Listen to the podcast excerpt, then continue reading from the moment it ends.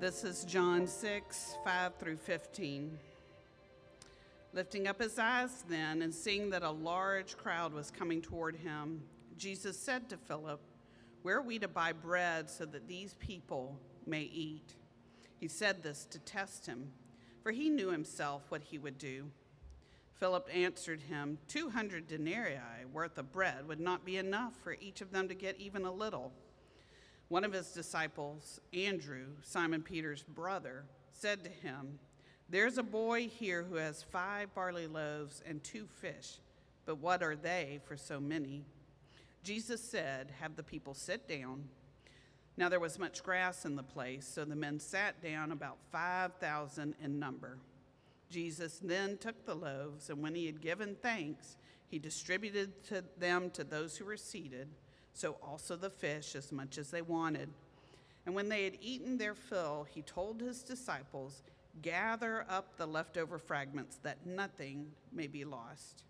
So they gathered them up and filled the, the, the, 12 baskets with fragments from the five barley loaves left by those who had eaten.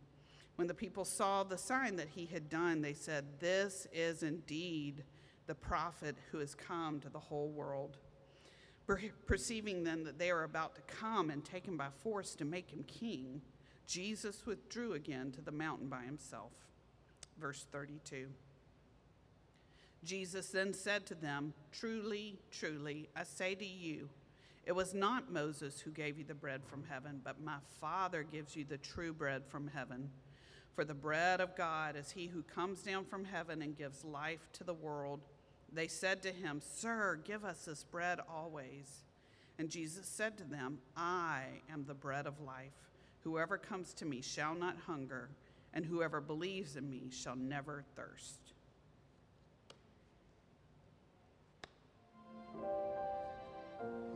Hmm. God is good. Let's pray together.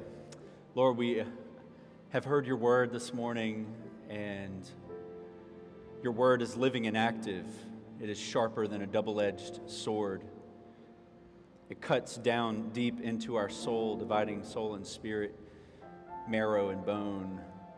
It gets down deep. And Lord, I pray today that you would do that, that you would, like a skilled surgeon, you would, you would, you would cut into our hearts, into our souls, and you would reveal what, what is there that needs to come out, and you would heal what needs to be bound up, the wounds that need to be restored. God, we pray you would do that by your Holy Spirit's work in each life, in each heart, from youngest to oldest, within the sound of my voice. We, we ask you, Lord, to work continue to work. In Jesus' name, amen. Amen. It's good to see all of you this morning. You know, that scripture sort of put a question in my head. Has God ever asked you to do something that you thought was impossible? Have God, has God ever asked you to do something that you thought was impossible? About a month ago, we were attending Orangeburg Parks and Recreation soccer tryouts for eight, nine, and 10 year olds. And the call of God came upon me in the form of my wife, saying, They need more coaches for the youth soccer teams. And my first thought was, That's impossible. There's no way I can fit this into my schedule. There's no way I can do it. And still, today, I think it's been pretty much impossible. I, I only played soccer for two years in high school, and I, you know, learn about coaching soccer from YouTube. Like, this is pretty much how I've been able to coach these eight, nine, and 10 year olds. And I thought, you know, if I took the assignment if I took the assignment that, that, that God would, would cause it to, to go so smoothly and, and so well. And, and it has been a great joy, like honestly, it's been a great joy to be with the kids. But y'all, we have, we have lost every single game that we've played so far. We, lost, we lost our scrimmages. We play, how many scrimmages, Bryn? two scrimmages, and then we've had how many games now? Four games, and we've lost every single game. And sometimes God asks you to do impossible things because He knows that you need to learn something from it. And, I, and I'm, I don't know what I'm supposed to learn from this yet, but I do know this. I know that, and one thing God has taught me is that every frustration, everything that's hard in my life, is really about worship. Everything that goes wrong, every problem is really a worship problem. Every frustration is really a worship frustration. What do I mean by that? Well, when we lose a soccer game of 8, 9, and 10 year olds, okay, something that shouldn't mean that much to me, it does. Like, have you guys ever lost a game before? I mean, it hurts, right? And, and, you, and you, you have that feeling, that sinking feeling of, of, of failure and of, of depression, and it hits you. And I'm like trying to be encouraging to the kids, but I feel so bad myself. You know, I'm trying, to, hey guys, it's just fun. You know, we're having fun out there. And I'm like, ah, dying inside. Why is that? Why does it mean so much to me to lose? It's because we were created. We were created for something even better.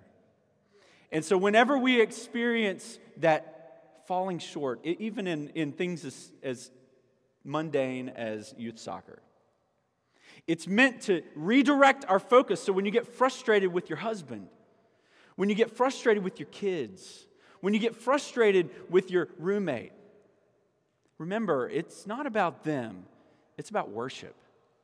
It's about something that's going on in your heart. You want to worship something, and you're trying to worship something that is not worthy of praise.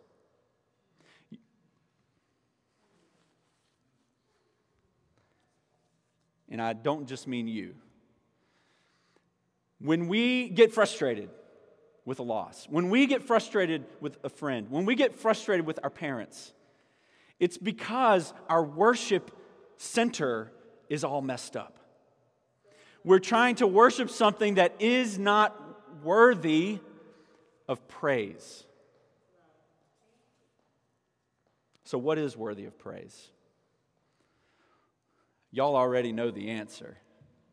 We've been talking about it through this whole series of whatever whatever is true, whatever is honorable, whatever is just, whatever is pure, whatever is lovely, whatever is commendable, whatever is excellent, and, and last, today, whatever is worthy of praise. Whatever is worthy of praise. And we've, as we've said, all of these virtues are good, right? And we get to experience them and express them in some way in our life, but we all fall short in all of these areas. But there is only one who has already been mentioned today, who is truly the fulfillment of all of these things. Especially that last one, who is worthy of praise. And it's the Lord Jesus Christ. It is the eternal Son of God who has come and manifested in the flesh, who went to that cross, who gave up his life so that we might live, who put death to death. Jesus, he is the one who is pure and true and honorable and lovely and commendable and excellent. And yes, He is the one who is worthy of praise. And so if you're coming here today like me and you're frustrated because of a loss or six losses, I know, right? Let's, let's redirect our worship today. Let's ask the question how, how does Jesus show us that he is worthy of praise. That's what our scripture is about today. How does Jesus show us that he is worthy of praise? This miracle, the feeding of the 5,000 as it's been come to know, be, be known, is found in all four of the Gospels. It's the only miracle that's in all four of the Gospels. So it is important God wants us to pay special attention to this. In fact, in the, in the, in the movement of the, the letter of John, the, the Gospel of John, everything's been moving forward to this point in chapter 6. And you're going to see today part of what we didn't read, I'm going to tell you that things really came to a head with Jesus and his disciples. Spoiler alert they all leave him, except for a few at the end of this 5,000 plus. And at the end of chapter 6, they're mostly all gone. Why is Jesus worthy of praise? Number one, Jesus confronts our heads. Jesus confronts our heads, our minds. Let me read again verses 5 through 7 in chapter 6. So if you have your Bible, follow along. John chapter 6, verses 5 through 7. Lifting up his eyes then and seeing that a large crowd was coming toward him, Jesus said to Philip, one of his disciples, Where are we to buy bread so that these people may eat? He said this to test him, for he himself knew what he would do. Philip answered him, 200 denarii worth of bread would not be enough for each of them to get a little. 200 days of work. That's what a denarii was. It was, it was a day of work. It was whatever you're paid for a day of work. 200 days of work. He's thinking of a big number. He's like, 200,000, you know, I don't know how much it is. Two, a lot of money is not enough to pay for what it would take to feed all of these people. So, what's Philip? What's his attitude? He's frustrated. He's confused. He's at a loss. The scripture in verse 10 tells us that there were 5,000 men. Now, in those days, families were counted by the head of household. And so, scholars, most biblical scholars, think that when it says 5,000 men, it's actually talking about 5,000 households. And so there were probably upwards of 20 to 25,000 people, including women and children, in attendance at this time. That number of people could fill Oliver C. Dawson Stadium over at South Carolina State. So as you're driving by and you see Oliver C. Dawson Stadium, this crowd that Jesus has got coming around him could fill that stadium. In fact, because of COVID, that's how many people fill Williams Brice Stadium up in Columbia right now. Normally it's 80,000, but right now they're only at a quarter size. As far as I know, they're still doing that. Some of you were there yesterday, I think. And so a lot of people were crowding around. And Philip is confused. He's frustrated. He knows that it is what? Impossible. It is impossible for this to happen. And so here comes Andrew. Look in verse 8. One of his other disciples, Andrew, Simon Peter's brother, said to him, There's a boy here who has five barley loaves and two fish, but what are they for so many? In other words, Andrew, you know, he's a numbers guy. He, he goes and he looks around and he says, okay, well, what do we have? I mean, let's, let's look and let's find out. And he says, there's only this one kid who has five small. Now, when he says loaves, don't think big loaves, think little bread bites, okay? little bread bites, loaves, little small loaves. This was his lunch five loaves and two fish. This is insufficient. It's impossible. There's not enough money, there's not enough resources, there's not enough time. How can this be? Jesus confronts our heads, He confronts our thinking. He wants you to think it's impossible. He wants you to think, I can't do it.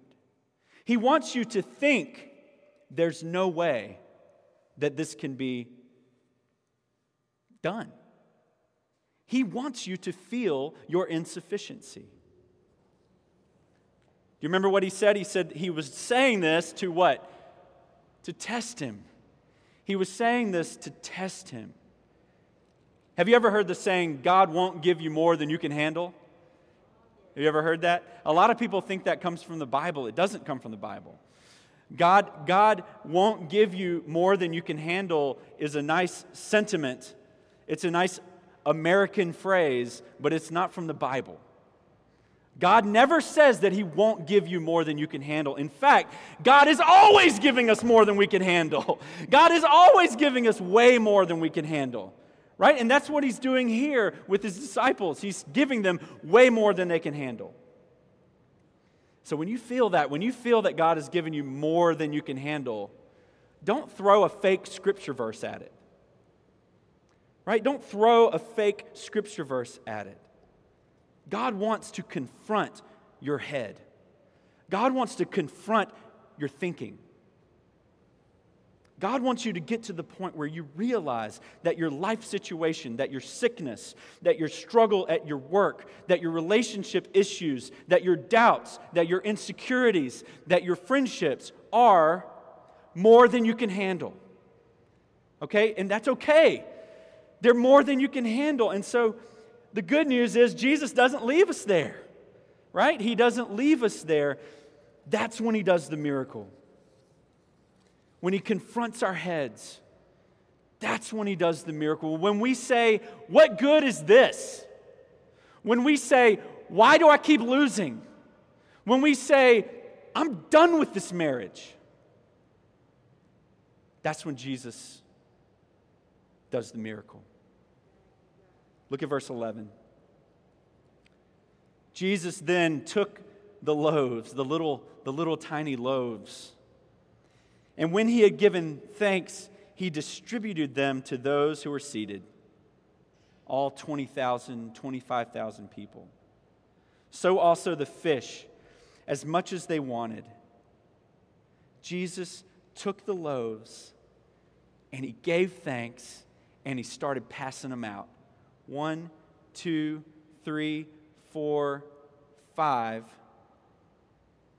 six, seven, 8, hey guys, come over here and help me. And his disciples come over and they're passing out the loaves, and, and it goes out and it multiplies in this miraculous event. This miraculous event, and it says that the food multiplied and it, and it filled the entire crowd. 20,000, 25,000 people were able to eat that day because Jesus did a miracle. He took the little bit of barley loaves that the little boy had brought and he multiplied it. And he took the little two fish that the little boy had brought and he multiplied it. He multiplied it. Because not only does Jesus confront our minds, but he captures our hearts. He captures our hearts. The people were satisfied and they were blown away. Their hearts were filled with emotion of gratitude and wonder and awe at how could God do this? How could God make something out of nothing? How could this guy, this Jesus, how could he do this? And the crowd got not just excited, they got really excited. Look at verse 14. And when the people saw the sign, when they realized what was happening, what he had done, they said, This indeed is the prophet who has come into the world. And perceiving that they were about to come and take him by force and make him king, Jesus withdrew again to the mountain by himself. You see, the people got so excited that they wanted to take Jesus and they wanted to, they wanted to thrust him into power. They wanted to say, This guy can make bread out of nothing. He can reproduce fish out of only two fish. And uh, this is the guy we want to be our earthly ruler, right? I mean, if this is, this is talk about a welfare program that, that doesn't depend on taxes or anyone getting angry, it just happens. And so, what did they want to do? They wanted to they wanted to commodify Jesus. They wanted to take his miracle and they wanted to, to print t shirts that say, Jesus is my homeboy. And they wanted to wear them all over the place and they wanted to thrust him into power. But what did Jesus do? He withdrew again to the mountain by himself. Why? Because Jesus wasn't here to do that. He wasn't here to be an earthly king of one nation. He had a much bigger mission. He was here to capture their hearts, not to fill their bellies, but to capture their hearts. Look at verses 32 and 35. Jesus, I'm skipping some of this passage, which is all good stuff, but just for the sake of time, verse 32. This is the next day. Jesus then said to them, Truly, truly, I say to you, You see, the crowd followed him. He, he went across the sea. He actually, this is where he walks on water, and he joins his disciples in the boat, and he goes over to the other side, back to the city. And the crowd goes from the wilderness over to the city, and they're looking for Jesus, right? Why? Because they, they've printed t shirts. Jesus is king. Jesus said to them, to the same crowd, and the crowd's grown at this point Truly, truly, I say to you, it was not Moses that gave you bread from heaven, but my Father gives you the true bread from heaven. For the bread of God is he who comes down from heaven and gives life to the world. And they said to him, Sir, give us this bread always. Give us this bread always. Jesus said to, to them, I am the bread of life. Whoever comes to me shall not hunger, and whoever believes in me shall never thirst. You see, they were looking for another meal. They were looking for another meal. They were looking for a king on earth. But Jesus said, No, I fed you to show you your need, but not just your physical need, your spiritual need. He said, I am the bread of life. Come to me, eat me, believe in me, and you will have eternal life. Not just temporal life, not just life today, but life forever. Jesus wanted to capture their hearts. He wanted to capture their hearts and show them that He is worthy of praise. Jesus wants to feed your soul too. He wants to meet you in your pain and your disappointment. And He wants to meet you not only with your physical pain, which often leads to emotional and spiritual pain, but He wants to meet you in all of that. And He wants to show you that He has come to give you satisfaction. Did you notice that crowd was satisfied? They were all satisfied. Have you ever sat at the end of a meal and just sat there and thought, man, that was good? Man, I'm full. Maybe I ate too much. That's what Jesus wants to do for your soul. Jesus wants to fill you up. He wants to fill you up on, in your spirit so that you're no longer running to the other to the other sources of fulfillment.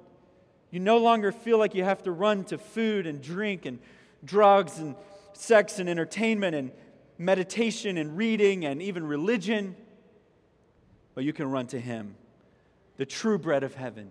You can go directly to the source. As Wendy said in her prayer earlier, the veil has been torn in two. There's no mediator between God and man except the Lord Jesus. No go between. You can go straight to Him. You don't have to come through me, you don't have to come through some special prayer.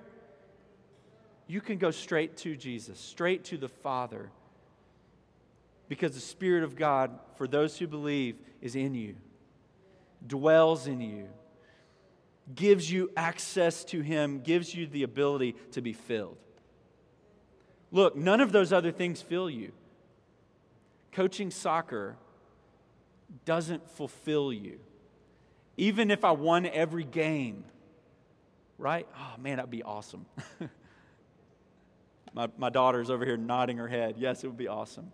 But even that wouldn't really fill my soul. Even winning every game would not fill my soul. Only one is worthy of praise. And there's a reason why he uses this image of the bread. Because the bread has to be broken. And in order for Jesus to be our Savior, the bread had to be broken. In order to pass it out into the crowd, the bread had to be distributed. And you see, Jesus had to be distributed. He had to be broken. He had to be put on a cross and he had to be put to death. He had to bleed and he had to die.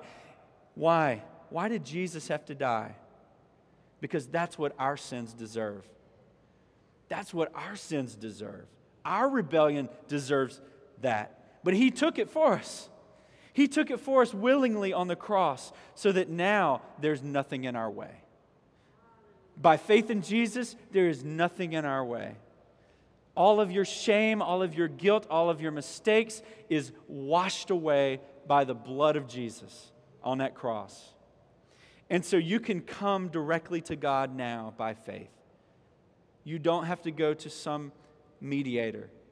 You can go straight to the Lord, the Creator, the giver of life, because Jesus is the bread of life.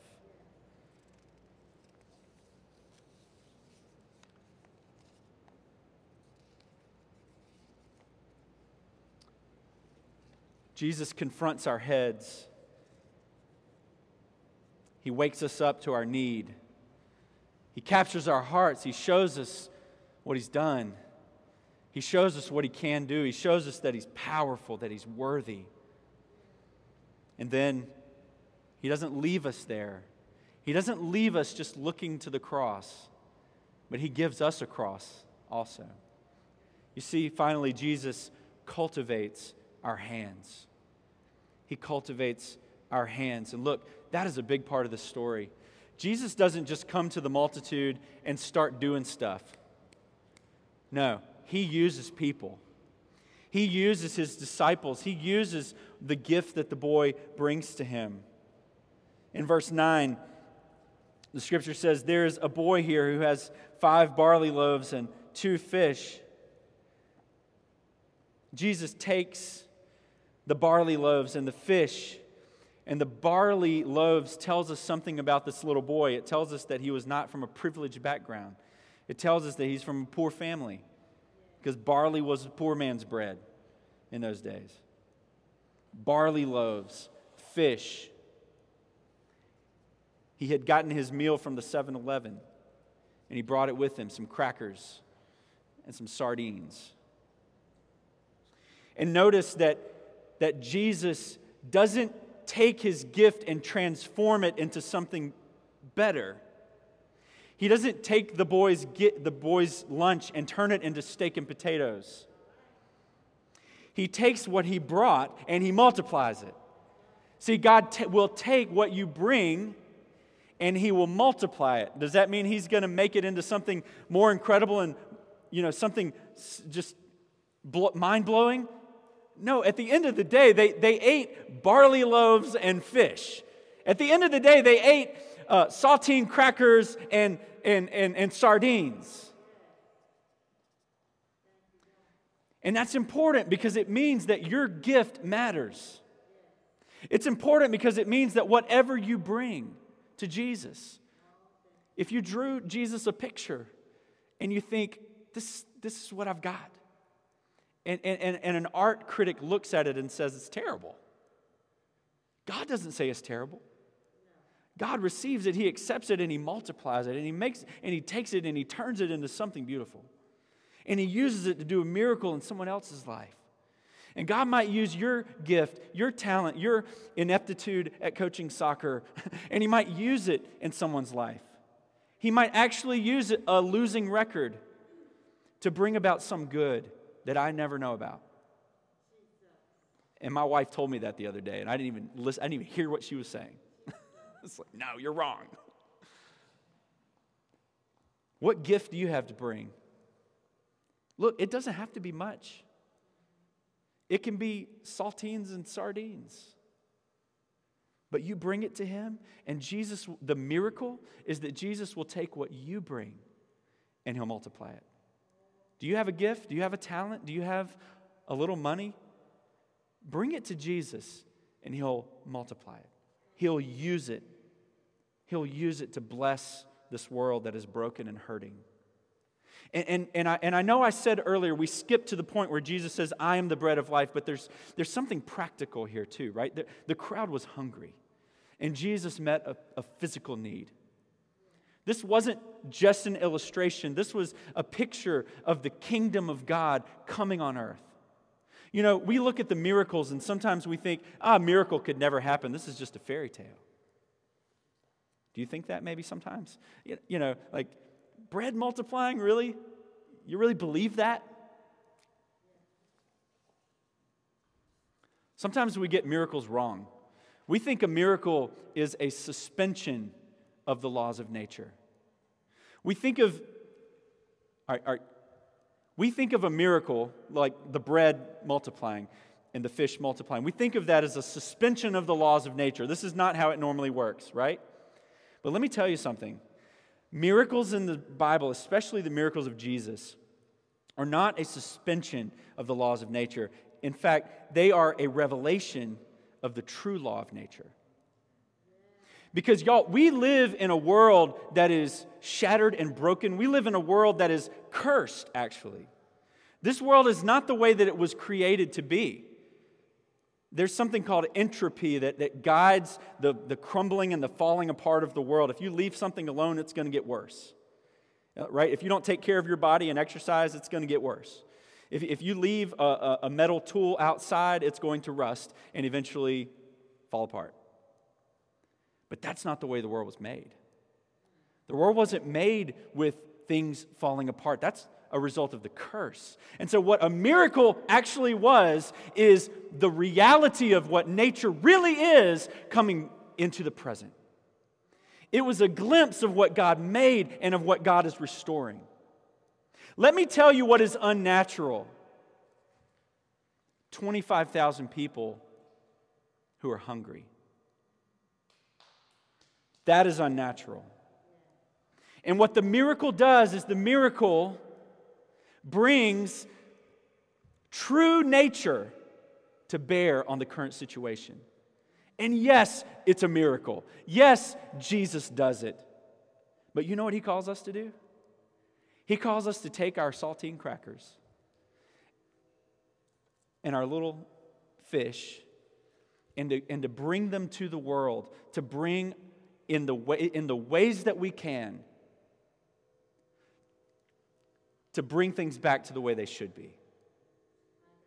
To bring things back to the way they should be because hunger is unnatural, sickness is unnatural, people being outcast and, and left alone and, and bullied is unnatural, death is unnatural. And, and it's crazy when scientists look at the world, all they see is death. And you know what the Bible tells us? from almost the very beginning? Duh. That's the world we live in. It's full of death. The whole basic principle of biology is based on death. But this world is not the world that was created. This world is fallen. This world is cursed. And so the miracles bring a little glimpse of true biology into the present a little taste of future earth into the present. The dead come to life. The bread is multiplied. The crowd is not hungry. The crowd is satisfied. This is what God made us for. This is what God made us for. And this is why Jesus is worthy of praise because he's bringing those realities into the present.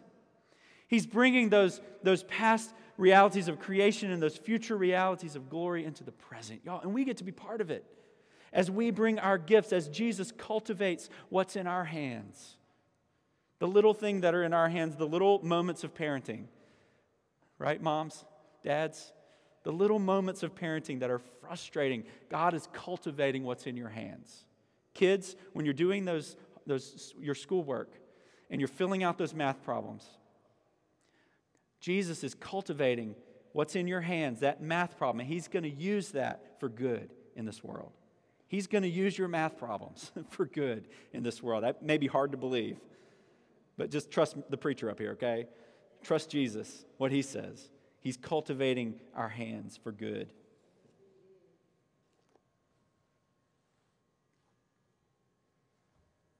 He confronts our minds. You're insufficient. He captures our hearts. He says, I am sufficient. I am the bread of life. And then he cultivates our hands. He turns us out toward undoing what is broken in this world by his power and by his grace. Did you notice that? The disciples are the ones passing out the bread, but it's all Jesus' power. And so if you ever feel powerless, it's okay. It's not about you anyway, it's about what God is doing in you and through you. So come to Him in faith, turn your life over to Jesus, believe what He did for you on the cross, and then get ready for what He's going to do in your life. And yes, it will be frustrating. But in those moments of frustration, remember it's a worship problem. Turn your heart back to Jesus. That's why we worship every Sunday together. Gary said it. We worship all, we should worship all through the week, but if we're honest, we forget, right? And so we come back together so we're reminded that we have a greater purpose. We have a greater person who is worthy of praise. Jesus will take your can't and he will transform it into a can. Jesus will take your lack and he will transform it into fullness. Jesus will take your weak effort and he will transform it into a powerful work of God. He is true. He is honorable. He is just. He is pure. He is lovely. He is commendable. He is excellent. He is worthy of praise. Jesus is worthy of praise. Let's worship him. Let's pray. Father, thank you so much for sending Jesus to come from heaven, to be the bread of heaven, to come and to truly satisfy our hearts, but not to just satisfy our hearts, but to, to, to take us and to, to, to set us loose in this world, to coach soccer, and to, to love our friends who are having a hard day, to bring life to places of death, to bring hope to places of darkness, to bring fruitfulness to places of depression and years and years of lack, like, like this place. Lord, I thank you that you have sent us into the wilderness of Orangeburg to bring you and your message and your hope and your life to this community. And Lord, we pray it would grow. We pray that your name would be exalted in our community. Lord, we love you. We need your strength. Redirect our hearts to you, even now. In Jesus' name we pray. Amen. Amen. Our musicians are going to come up now and lead us in singing. Let's stand together and give praise to the one who is worthy of all praise.